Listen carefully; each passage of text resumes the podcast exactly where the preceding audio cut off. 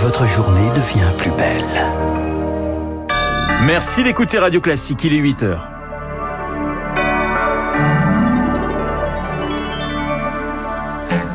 La matinale de Radio Classique avec Renaud Blanc. Les cheminots maintiennent la pression contre la réforme des retraites. La journée s'annonce très perturbée demain dans les transports. Le point dès le début de ce journal. La réforme des retraites, 6 Français sur 10 n'en veulent pas, en tout cas pas celle-ci. C'est l'enseignement de notre sondage Opinionway pour Radio Classique. On en parle avec Bruno Jambard à 8h05. Et puis le plan de lutte du gouvernement contre la discrimination. 80 mesures pour lutter contre le racisme et l'antisémitisme. Il sera dévoilé aujourd'hui. Radio.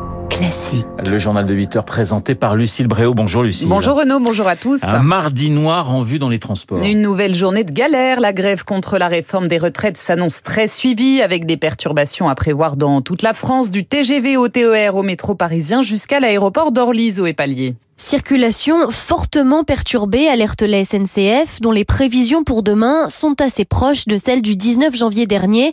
Seul un TGV sur quatre circulera par exemple sur l'axe atlantique, un sur deux dans l'est, deux sur cinq dans le nord.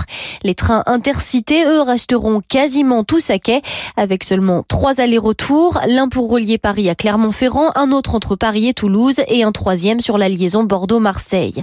Trafic très réduit aussi en Ile-de-France, avec seulement un train sur trois sur les lignes A et B du RER. La plupart des lignes de métro ne fonctionneront qu'entre 7h30 et 9h30, puis de 16h30 à 19h30, avec seulement un métro sur trois en moyenne sur ces plages horaires et plusieurs stations fermées. Du côté des bus et des trams, en revanche, 80% du service sera assuré.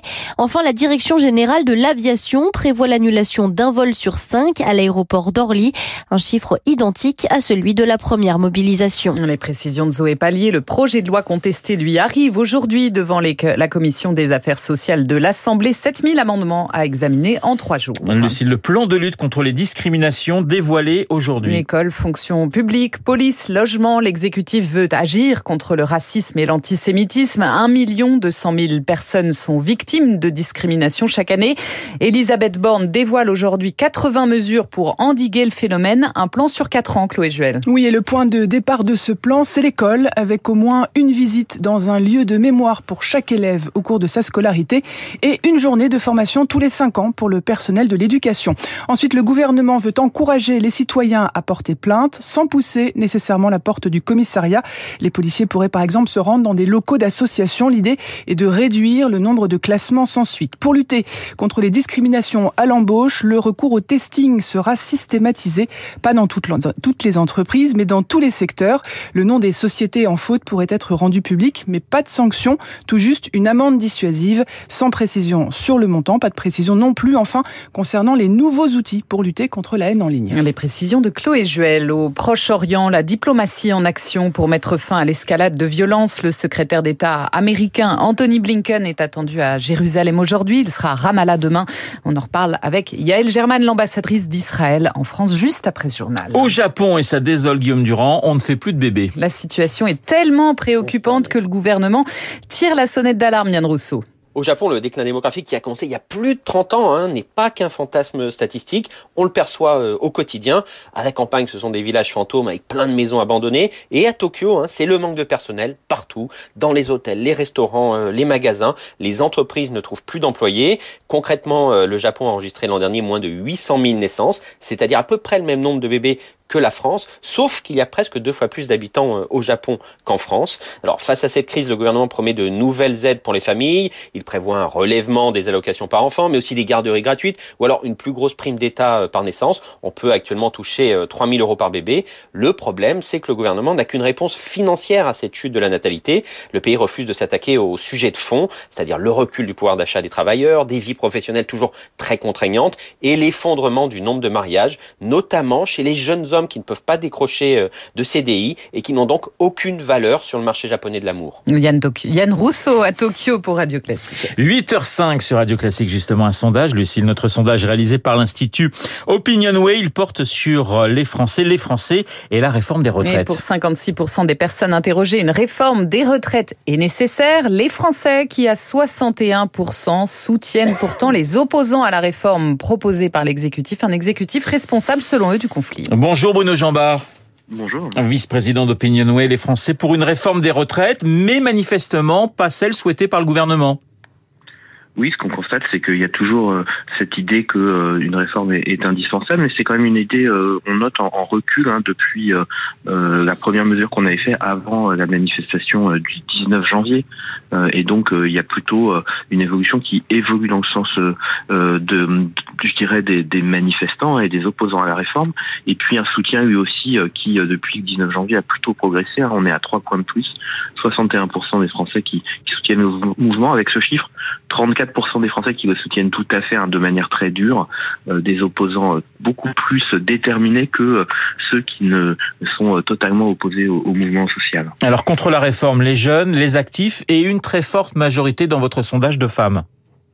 Oui, euh, il y a un écart assez important entre hommes et femmes. Hein. Il y a eu ce débat sur le fait de savoir si la réforme euh, était particulièrement handicapante ou pas pour les femmes. Ce qu'on voit, c'est que euh, là aussi, depuis le début du mouvement, on a plutôt une tendance à l'agrandissement de l'écart entre les hommes et les femmes, et avec des femmes qui sont de plus en plus défavorables à cette réforme et, en soutien au mouvement de protestation contre cette réforme. Bruno Jambard, pour, pour les Français, le, responsable du, du conflit, c'est assez clair. Il a un nom, c'est Emmanuel Macron. Emmanuel Macron et son gouvernement gouvernement à 63%.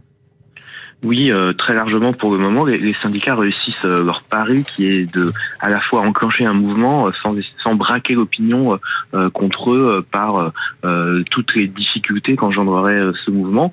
Alors ils y sont parvenus parce qu'ils ont fait jusqu'à présent des mouvements ponctuels, hein, le 19 janvier, euh, demain. Euh, on verra si dans la durée, euh, si le mouvement se durcit et devient plus pérenne, cela se confirme ou pas. Mais pour le moment, c'est un succès de ce point de vue-là, puisque c'est le gouvernement et le président de la République qui sont considérés comme les principaux responsables, vous l'avez dit, hein, à 63% de, de, cette, de ce conflit. Une dernière question, on s'aperçoit que si les électeurs de la majorité présidentielle, mais aussi des républicains, sont pour une réforme, on s'aperçoit également qu'une majorité de sympathisants socialistes et écologistes le sont également. Euh, c'est assez étonnant comme, euh, euh, comme sondage sur cette question assez politique. Alors, je dirais que oui, mais, mais c'est la preuve que il y a l'un des atouts du gouvernement, ça reste dans ce conflit le sentiment que le système a besoin de changer et d'être réformé. Et, et, ce système et ce sentiment, il dépasse le cadre uniquement gauche-droite traditionnel. En fait, il concerne beaucoup un clivage entre les partis de gouvernement et et puis les partis qu'on appelle plus populistes, hein, plus contestataires, comme la France insoumise ou le Rassemblement national. Euh, et, donc on le retrouve euh, sur cette question-là, mais euh, ça ne suffit pas à entraîner ces électeurs socialistes ou écologiques, écologistes en faveur de la réforme aujourd'hui. Merci Bruno Jambard. Bruno Jambard, je rappelle que vous êtes le vice-président d'Opinionway. Un sondage à retrouver sur le site de Radio Classique. Lucille, pas de septième titre pour les Bleus et c'est du handball. Non, les Bleus du hand battus hier 34 à 29 par le Danemark. Troisième victoire consécutive en Coupe du Monde pour les Danois. Voilà, et le 22e sacre en Grand Chelem, mon cher Guillaume, de Novak Djokovic. Eh oui, tout à l'heure vous en avez parlé, donc avec un excellent écrivain. Euh, donc Patrick Besson, euh, c'est l'homme qui a maintenu son physique à la hauteur de ses intentions sur le cours.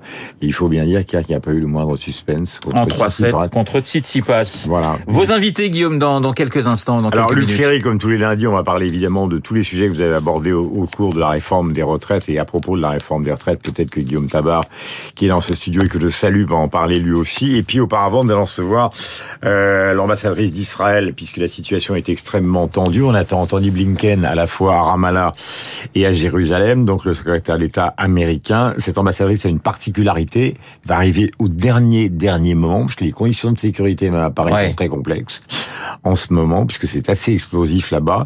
Et la particularité d'être une ambassadrice euh, démissionnaire, car elle est en total désaccord avec la politique de son gouvernement, mais comme elle a, comment peut-on dire, l'honneur du travail d'être une diplomate qui parle de son pays, elle est quand même venue euh, à Radio Classique pour parler de ce qui se passe dans son pays, pour une raison aussi, qui est touchante pour Radio Classique, c'est que nous allons diffuser un concert qui a été donné à l'ambassade avec un des plus grands pianistes israéliens. Donc c'est la raison de sa venue ce matin, et la culture, tout ce que nous aimons. Voilà, Yael German, donc ambassadrice d'Israël en France dans quelques minutes avec Guillaume Dabar.